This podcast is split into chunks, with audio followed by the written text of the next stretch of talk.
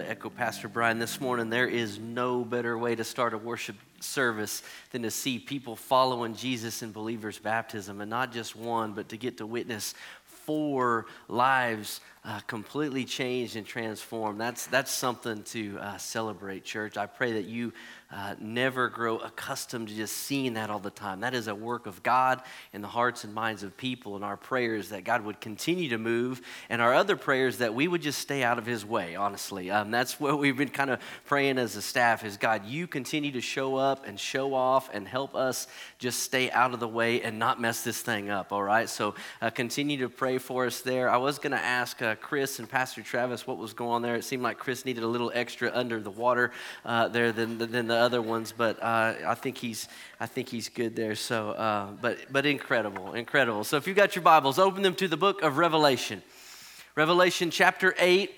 We're going to start in verse 6 this morning, and uh, we have some ground to cover today. We're going to be talking about the seven trumpets that we find in the book of Revelation. So, from 8 6 to the end of chapter 11 is where you find the seven trumpets, and we are going to uh, fly through them pretty quickly this morning. And, and I want to just say that right out of the gate is uh, we are going to go through them fairly quickly. I wish we had more time to unpack what each one uh, means in greater detail, but this morning we're going to take more of a broad, general overview of the seven trumpets, and then that's going to leave some uh, study for you this coming week, all right? So if you want to take a deep dive, let me encourage you to do that this upcoming week. But the seven trumpets, all right? So the seven trumpets are the second sevenfold judgment that we find in the book of Revelation. The first sevenfold judgment we studied several weeks ago in the six seals, and then the seven trumpets are the second sevenfold judgment that we see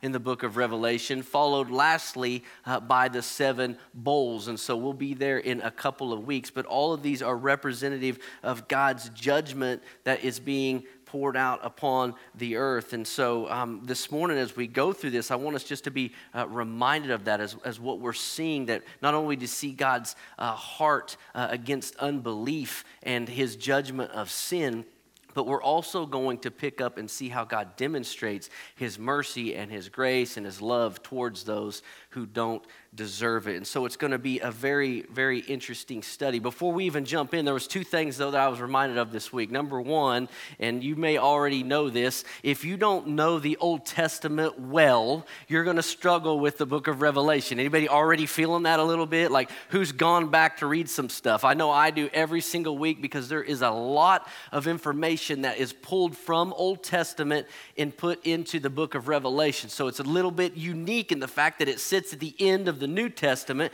but it relies heavily upon our understanding of the Old Testament. In fact, when I was in uh, school, they used to tell us don't jump into Revelation until you have a good handle on all of the rest of the Bible because it pulls so much on those things. So that's just a good reminder this week. And, and this morning, it's going to be um, a, a reminder to us because we're going to see some pulling in from the book of Exodus and the plagues this morning. So, uh, again, this week, spend some time going back, reading Exodus chapter 7 through 12 and get yourself uh, refamiliarized with, with that text. But uh, that's a reminder to us is it's heavily um, heavily you know mixed in there with some Old Testament stuff. Also, I want to just remind us uh, of the fact that the book of Revelation, because of the apocalyptic genre and John's writing style, we have to be careful that we don't understand it and see it as linear and chronological, okay? And that's gonna, that's gonna be important this morning because if we take a linear chronological approach to all of the rest of the book of Revelation,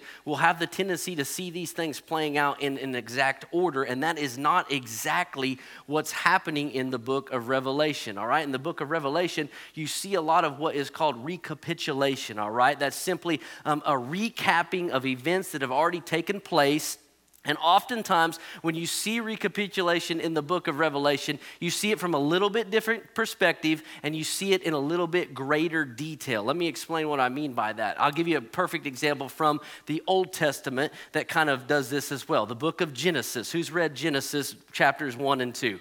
All right, so most of the people in the room. Now, there are a lot of people out there that would say, is this two creation accounts that we find in the book of Genesis, chapter 1 and chapter 2? And of course, we would say no, that those are not two creation accounts. One is simply a, a cosmic view, chapter one, right? It's a cosmic view of creation that these are all the things that God did. And then, in an act of recapitulation, right, Genesis chapter two takes a zoomed in look from a little bit different perspective on one of the elements that we see inside creation. And God is trying to demonstrate that man is now the pinnacle of the created order. And so we take a little bit deeper dive in, Rev- uh, in Genesis chapter 2 into the creation of man. So it's the same story, it's just a recap with a little bit different details from a little bit different perspective of something that was already covered in chapter 1, but now we see it with a little fuller picture, right? Greater details. That's what I would uh, say and remind us this morning as we study the seven trumpets. This is an example of one of those things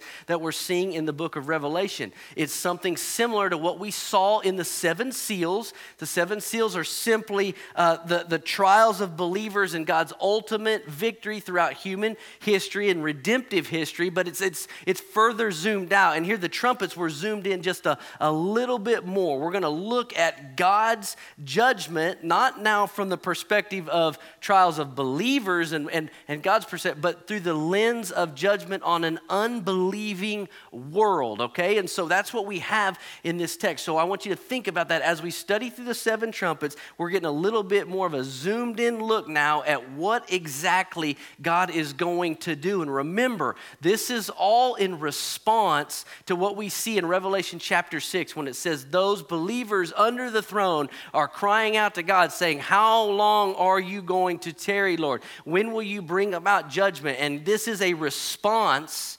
God's response to believers' prayer there in that. And so we get a more detailed, zoomed in look here at the seven trumpets. So this is a focus on the judgments on the unbelieving world and God's ultimate victory. All right. And so let me pray for us this morning, and we will jump in and take a look at the seven trumpets in greater detail. Father, we thank you so much for your word. And God, I pray that you'd be with us this morning as we open it and as we study it. God, I pray that you'd give us understanding. God, I pray that you would just whet our appetite for knowing more about you, knowing more about your word. Uh, but God, ultimately, I pray that, that, Lord, that we would be doers of your word and not hearers only. So, God, I pray that you'd help keep us from the weeds and the things that don't really uh, matter all that much, God. And you'd help us to focus on the big ideas here that you're trying to remind us of, God, of your grace and your mercy. God, and your forgiveness and what it means that there's those in this world, God, that are unbelieving and that they've rejected you as their God. And Lord, we just we just pray that you would remind us this morning of the opportunity that we have as believers, God, to take the good news of the gospel to those who don't believe. And God, we pray that you would save. God, we ask that you would do more work in the life of people who don't yet know you, God, so that when they stand before you one day, they won't stand facing your wrath and judgment, but God, they would be covered by the blood of your Son and they would stand blameless before their God and King. Lord, we pray that you would give us boldness and wreck our hearts with that this morning. We pray this in Jesus' name. Amen. All right. So, as I said, we're going to take a look at the first four trumpets. They come in the first several verses. So, uh, Revelation chapter 8, verses 6 through 12, I'm going to read through them and then we'll do a recap of the first four trumpets. In verse 6, it says, Now the seven angels who had the seven trumpets prepared to blow them. And the first angel blew his trumpet, and there followed hail and fire mixed with blood, and these were thrown upon the earth. And a third of the earth was burned up, and a third of the trees were burned up, and all the green grass was burned up. And the second angel blew his trumpet, and something like a great mountain, burning with fire, was thrown into the sea, and a third of the sea became blood. And a third of the living creatures in the sea died, and a third of the ships were destroyed. The third angel blew his trumpet, and a great star fell from heaven blazing like a torch, and it fell on the earth, a third of the rivers, and on the springs of water. And the name of the star was Wormwood, and a third of the waters became wormwood, and many people died from the water because it had been made bitter. And the fourth angel blew his trumpet, and a third of the sun was struck, and a third of the moon, and a third of the stars, so that a third of their light might be darkened, and a third of the day might be kept from shining, likewise, a third of the night. And so, what we see here in the first four judge, uh, trumpets here is the cosmic judgments of God on an unbelieving world. And if you remember what I said, there's a tie in here to Exodus. This is very reminiscent to the plagues that we see God pour out upon upon Egypt, okay? And so as we go through these uh, in a summary here, uh, the first trumpet was hail and fire and blood upon the land. Now, there are interpretations of these things being uh, literal events by God, and I think you can make a strong argument for that because we see that they are literal in the book of Exodus, but there are also those who would argue that these are symbolic of things that have been happening and will continue to happen between the two advents of Christ. So some would say that these things were already experiencing after the death, burial, and resurrection of Jesus all the way to his second coming, and we will continue to experience them until the day of the Lord, all right? But I think here, regardless, you get the idea that this is divine wrath and judgment of God that's being poured out upon an unbelieving world, just like we see with the Egyptians in the plagues in Exodus chapter 7, verses uh, through 12 all right? And the trumpet the first one hail this is hail fire and blood on lamb. It's very uh, reminiscent of the seventh plague that we see in the book of exodus which is hail. Now this one is different because it also has fire and blood. I don't know about you guys but hail um, is scary to me all right? I grew up in wichita kansas and if you don't know anything about hail and wichita um, it's bad right? And so i could see that this could be literal and big stuff. Like i grew up up several times with like baseball size or larger hail. And when that stuff starts coming down, you think that Jesus might be returning right then okay? When it starts beating against the house and knocking all the windows out and destroying cars and all the damage that it causes. And then to think about here that this isn't just hail, but this is hail with fire. I don't, I don't even know how to begin to imagine that, right? Like, like here you have giant balls of ice on fire, covered in blood, uh, consuming all the land of the world. I don't know exactly what it means, but I know that it will definitely make people understand that this is not something normal, right? That people will understand that there is a God who is in heaven and he is actively demonstrating his power as he pours out these judgments on an unbelieving world. In the second trumpet, you see what is like a burning mountain thrown into the sea and you see that a third of the sea becomes blood, a third of the creatures in the sea die, and a third of the ships are destroyed. Again, uh, no doubt that this is cosmic judgment from God. Trumpet three, like a burning star into the rivers and springs, and it's called wormwood, and it makes the water very bitter. It's a type of plant if you consume too much of it, um, you can actually die from it. And so, what it's saying is it's making all the water very bitter. And it was very interesting to me uh, because it says a third of the waters became wormwood. A third of the waters. I just looked up this week out of curiosity um, cl- access to clean water in, in the world today. And this is what's so interesting. From the WHO, right on Google, right on their website, it says one in three people on the earth don't have access to clean water. I don't know about you, but one in three sounds an awful lot like a third. All right? And so a third of the waters um, will be turned to wormwood and made bitter. And so that's something you can even see ongoing right now today in our world. Verse 12, it says, The fourth angel blew its trumpet, and the sun and the moon and the stars were all darkened here, okay? And so, like I said, the, the bigger idea here is not for us to even fully understand all of the things about these three or four trumpets, but to understand the bigger picture and that God is pouring out judgment upon an unbelieving world. And then we get to Revelation chapter 8, verse 13. When we get to Revelation 8 13, it's very interesting because we see an interlude here. And it says in verse 13, Then I looked and I heard an eagle crying with a loud voice as it flew directly overhead Woe, woe, woe to those who dwell on the earth at the blast of the other trumpets that the three angels are about to blow. All right, so we see an angel crying in heaven. In this interlude, he is introducing to us the three woe judgments. So he's saying, if you think those four were crazy and bad, you just wait because the last three are the woe judgments. And pity those who are having these poured out upon them. By the way, um, you may see some people even interpret that as, uh, you know, um, modern things like eagles and stuff like that. I assure you that is not the United States of America. All right, so if we are reading that, we're doing something wrong. All right, so the three woe judgments here. So we start with trumpet five, six, and seven as the woe judgments. And so we're going to jump ahead a little bit here. We're going to be looking at Revelation chapter 9, verses 1 through uh, 4. And so let's, let's read these and unpack. So the fifth trumpet, in verse 1, it says, And the fifth angel blew his trumpet, and I saw a star fallen from heaven to earth. And he was given the key to the shaft of the bottomless pit.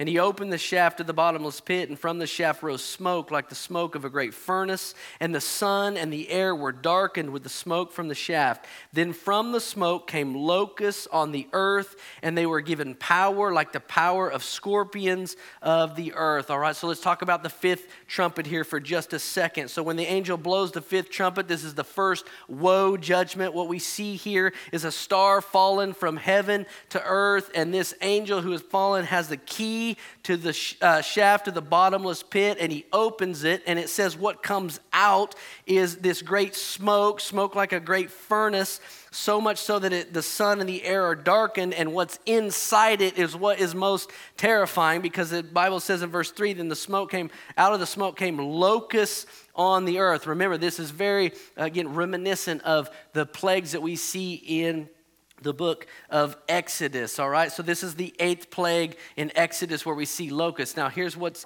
uh, interesting about this in comparison, though. In the book of Exodus, we understand the locusts to be literal locusts that come upon the earth that do damage to crops and things to reveal to the, the people of Egypt that God is God and He is who He says He is. All right, here we see that it uses the word locust all right? But we see in the verses following, we don't have time to go through them all together this morning, but you can on your own. We see a description of the locust. It says they have face like men and hair like women. I don't know what all that means. I think that you're okay, ladies, but um, it, it's just a lot of imagery in there, right? And it's saying like and like and like. And what we've picked up on already from our study in the book of Revelation is whenever we come across the word like, that should be a tip for us that we're dealing with some imagery, all right? He's using descriptive words. It was like this, all right? And so he begins to describe these locusts, and these locusts are not like the grasshopper looking locusts that you and I know, right? Like it's, it's, it's crazy what they describe. And so this is why uh, I would say here that what we're dealing with is trumpet number five being demons from the bottomless pit, all right? They've been given authority by God to come upon the earth and to torment people, the Bible says, for a, a given amount of time. But look at verse four. This is key. This is why we also know this is unique because in the book of Exodus, they take out all the vegetation. Look at verse 4. They were told not to harm the grass of the earth or any green plant or any tree, but only those people who do not have the seal of God on their foreheads, all right? So these aren't typical locusts, all right? These are demons unleashed upon the earth to be able to torment people, but not just anybody they want. You see, the God's given parameters. Who are they allowed to torment?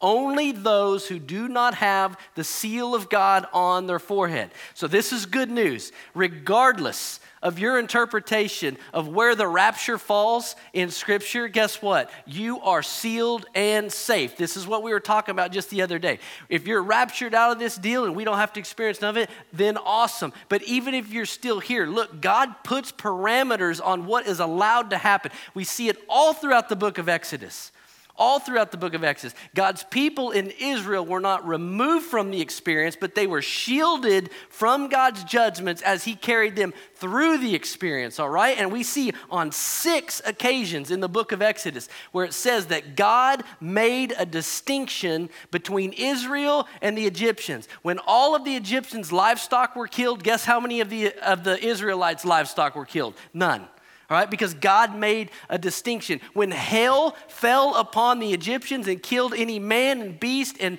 anything out in the field that was alive, guess how many of the Israelites were killed? None, because the Bible says that God made a distinction and no hell fell in the land of Goshen. So, what I'm trying to say is on six occasions, including the Passover, on six occasions in Exodus, and what we see here in verse 4 is God is fully capable of making a distinction between his people and those people that are not his. It clearly says it here that this will be poured out as judgment and wrath, but God's given parameters for only those who are not his people. All right? So, like I said, regardless of our interpretation, we have nothing to fear as believers in Jesus Christ as it pertains to experience God's wrath and judgment. All right? We'll come back to that here in a second. But as we see, we see this through that. Look at 2 Timothy uh, 2:19 but God's firm foundation stands bearing this seal the Lord knows those who are his and let everyone who names the name of the Lord depart from iniquity so we're reminded over and over and over again in the Bible that God knows who are his people and that is the first woe judgment the fifth trumpet all right let's continue on we got to we got to continue going here trumpet number 6 here we see trumpet number 6 in Revelation chapter 9 verses 13 through 21, all right? In verse 13, it says, Then the sixth angel blew his trumpet, and I heard a voice from the four horns of the golden altar before God, saying to the sixth angel who had the trumpet, Release the four angels who were bound at the great river Euphrates. So the four angels who had been prepared for the hour, the day, the month, and the year were released to kill a third of mankind. The number of mounted troops was twice 10,000 times 10,000. I heard their number. Remember, we've talked about that already before in this what John hears and what he is seeing. He's demonstrating to us a vast number of people, right? Verse 17. And this is how I saw the horses in my vision and those who rode them. They wore breastplates of color, uh, the color of fire and of sapphire and of sulfur, and the heads of the horses were like lions' heads, and fire and smoke and sulfur came out of their mouths. Verse 18 gives us a tip into what this trumpet is. It says, By these three plagues, a third of mankind was killed by fire and smoke and sulfur coming out of their mouth. For the power of the horses is in their mouths and their tails, and their tails are like serpents with heads, and by means of them they wound. Now remember, when we when we started this out, the sixth trumpet blows, the second woe judgment, and the angel says um, in verse 14 released the four angels who were bound at the great river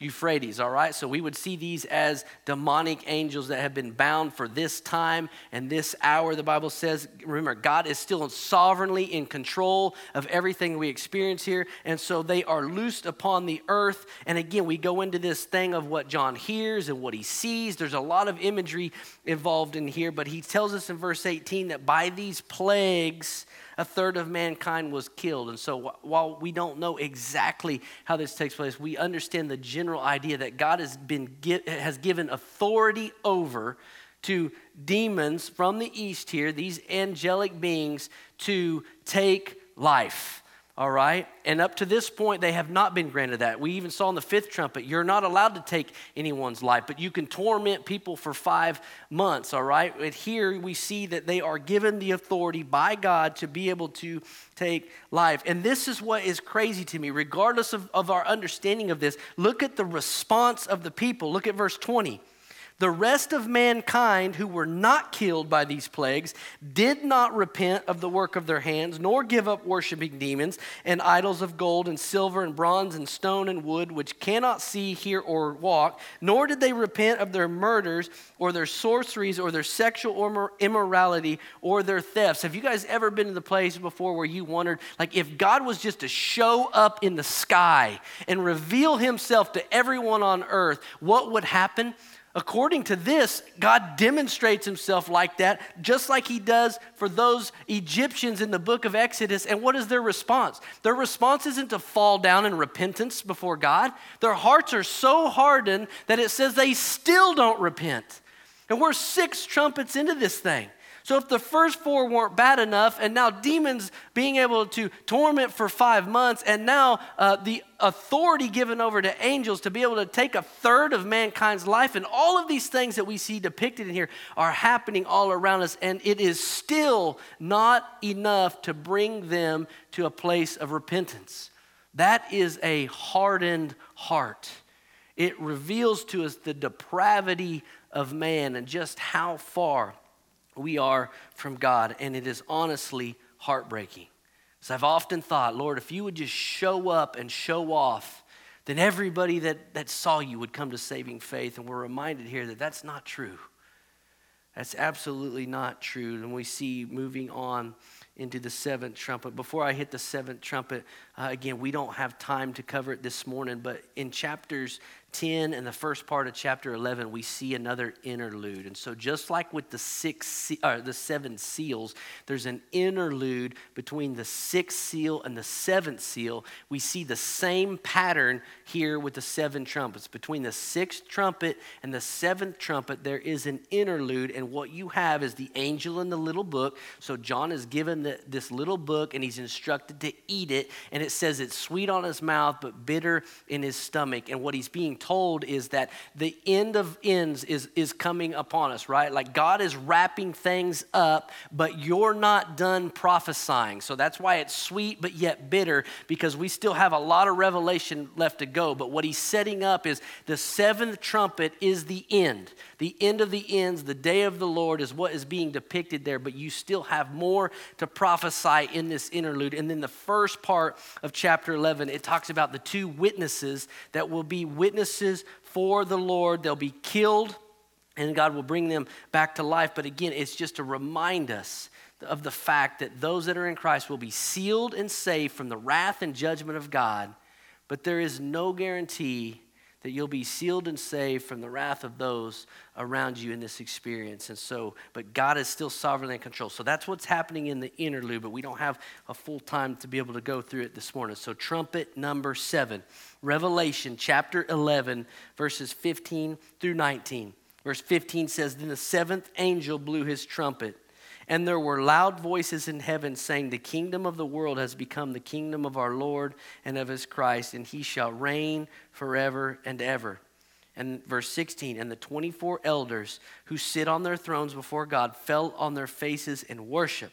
Verse 17, this is important saying, We give thanks to you, Lord God Almighty, who is and who was, for you have taken your great power and began to reign. What is missing in verse 17? Pop quiz, who knows? We have them saying, We give thanks to you, Lord God Almighty, who is and who was and is to come, but is to come is missing. Why would is to come be missing? in verse 17 because he is here. That's what the Bible is talking about. That's what verse 17, for you have taken your great power and begun to reign. All right, so the seventh trumpet, the final woe judgment, is the great and final judgment. All right, and this is why it is the most important of all the woe judgments because up until this point, you still had time to experience God's grace and His mercy and His repentance or you can uh, repentance. But from this point on, there is no more opportunity. It's the greatest of all the woe judgments because when Christ returns, everyone, the Bible tells us at the end of Revelation, will stand before him. All right? Those who are in Christ will be rewarded, and those who are not in Christ will also be rewarded for what they have earned in their own self, all right? And so we see this as the final judgment. Who is to come is missing here. We see this. If you look at Revelation 1 8, it says, I'm the Alpha and the Omega, says the Lord God, who was and who is and who is to come, the Almighty. We see in Revelation 4 8, and the four living creatures, each of them with six wings, are full of eyes all around them within and day and night. They never cease saying, Holy, holy, holy is the Lord God Almighty, who was and is and is to come. In the seventh trumpet blast, we see the response that this is who is and who was, and you have taken your great power and begun to reign. So God is now with him. All right, look at verse 18. It says, The nations raged, but your wrath came, and the time for the dead to be judged, and for rewarding your servants, the prophets and the saints, and those who fear your name, both small and great, and for destroying the destroyers of the earth. Basically, they're celebrating God for not only his return, but for wrapping up and bringing to a culmination, all of this in history. They say, Your wrath came. The time for the dead to be judged is here. The time for rewarding your servants is here. The prophets and the saints, those who fear your name, both small and great, and for destroying the destroyers of the earth. This is what we talked about before we even started the book of Revelation that God was going to bring about a completion to redemptive history. And Satan is going to get what he deserves and he's going to be placed where he deserves to be placed. And God will pour out judgment and wrath on those who deserve it, but those who are in Christ will be recipients of God's unmerited favor for all eternity. All right, that's what we're seeing here in the seven trumpets. So I have four quick things for us to talk about today, and then we will we'll be done. So reminders for us today. These are things that God, these are, these are things that are demonstrated through this text. And let me just say, I've really struggled this week. Really struggled with the fact of how do you take, how do you take something about judgment and wrath and all this stuff and just make it practical and be able to apply it to those of us in this room. Like, I mean, the truth is, most of us, like, we just like, we wake up, we live in Johnson County, it's 2021, we go to work, you stop at Walmart to get milk on the way home. Like, like what does God's judgments have to do with us? How do we apply it? Well, we're reminded this morning of several things in this. We're reminded a lot about God, and we're also reminded about ourselves. So, number one is this that God demonstrates power and authority through judgment. Okay? God demonstrates his power and authority through judgment. If you look at these and your first response to this is this doesn't seem right, then we don't understand who God is. Okay? If we have a proper perspective of who God is, we may not like this, but we understand why it's taking place because God is God. And he demonstrates his power and authority through judgment. We talked about Exodus earlier. Let me go to Exodus to make this point. Exodus chapter 7, verses 3 through 5. This is God talking to Moses and Aaron, and he's telling them, This is why I'm about to do what I'm about to do. And it's exactly what is happening here at the end. He says in verse 3 But I will harden Pharaoh's heart, and though I multiply my signs and wonders in the land of Egypt, Pharaoh will not listen to you. Then I will lay my hand on Egypt and bring my host, my people, the children of Israel, out of the land of Egypt by great acts of judgment. Verse 5 And the Egyptians shall know that I am the Lord when I stretch out my hand against Egypt and I bring out the people of Israel from among them. So God's going to demonstrate his power and authority through judgment, simultaneously give those unbelievers what they deserve by experiencing that wrath and judgment and also delivering his own people through it as another demonstration of his power and authority. So, both of those things are happening simultaneously, and it's a great reminder for us today when we think about wrath and judgment. I know it's not fun, but it demonstrates God's power and authority through judgment. Number two, God demonstrates mercy in limiting his judgments. God demonstrates his mercy in limiting judgment. If you saw with it, it's a progression, right? The first seven sealed judgments we see um, in the six seals, it's a quarter, right? And then we see now in the trumpets, it's a third. And then when we see in the bowls, it's going to be uh, complete uh, sin and, and judgment that's going to be poured out. But what we see here in this is that God still demonstrates mercy in limiting. Like, think about that for a second. Like, these things sound crazy, but it could be far worse. It's only a third. Why is it not a hundred percent? And it challenges us to our core and our understanding of who God is and who we are in light of that. And it makes us recognize the fact that no one is deserving of God's mercy. Not a single person. But it demonstrates his mercy and his limiting when it could have been 100%, it's only a third. Number three, God demonstrates grace by offering a time of repentance. It is crazy to me as I was studying this week and I'm reading through these things. Up through this, up until the seventh trumpet blast, it says that they still didn't repent, but you know what that tells us? It tells us that there was an opportunity to repent. That's what's so crazy to me this week. As I'm studying through this, I'm going, all the way up until the day of the Lord, God is still extending grace and mercy to those who don't deserve it. It's unbelievable. The Bible calls us enemies of God. Apart from Christ, we are his enemies, and yet he is demonstrating grace and mercy and an opportunity to come to saving faith and repent of our sin and rebellion. These people have every opportunity, and when they stand before God one day after the seventh trumpet, no one will be able to say that I didn't have opportunity to repent of my sins and to turn to you. And they will stand before him condemned and they will understand that what they are about to receive by God's final judgment, they deserve. And it's an unbelievable thought, but just the idea that God is so gracious and so merciful, all the way up into the point where He returns again, that people have the opportunity to repent after we have waved our fist in the face of Almighty God and said, We don't want you he still offers an opportunity to repent of that sin and to experience eternal life in Him forever. What an unbelievable God that we serve. Number four, that the unbelievers demonstrate a hardness of heart.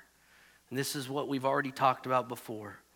But they demonstrate a hardness of heart that even after every opportunity and every demonstration of God's power and His love and His mercy and His grace, that they still reject Him as their King. And it shows us and demonstrates just the hardness of heart that people has. That's why we were reminded that these are spiritual things, that it's only God who can change a person's heart.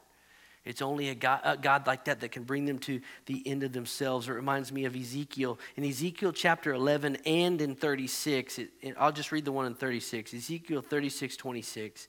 It says, And I will give you a new heart and a new spirit I will put within you, and I will remove the heart of stone from your flesh, and I will give you a heart of flesh. You see, this is it's as bad news when we first look at it, but it's a good news when we really think about it because the Bible tells us that every single one of us at one point in our life had that hard heart.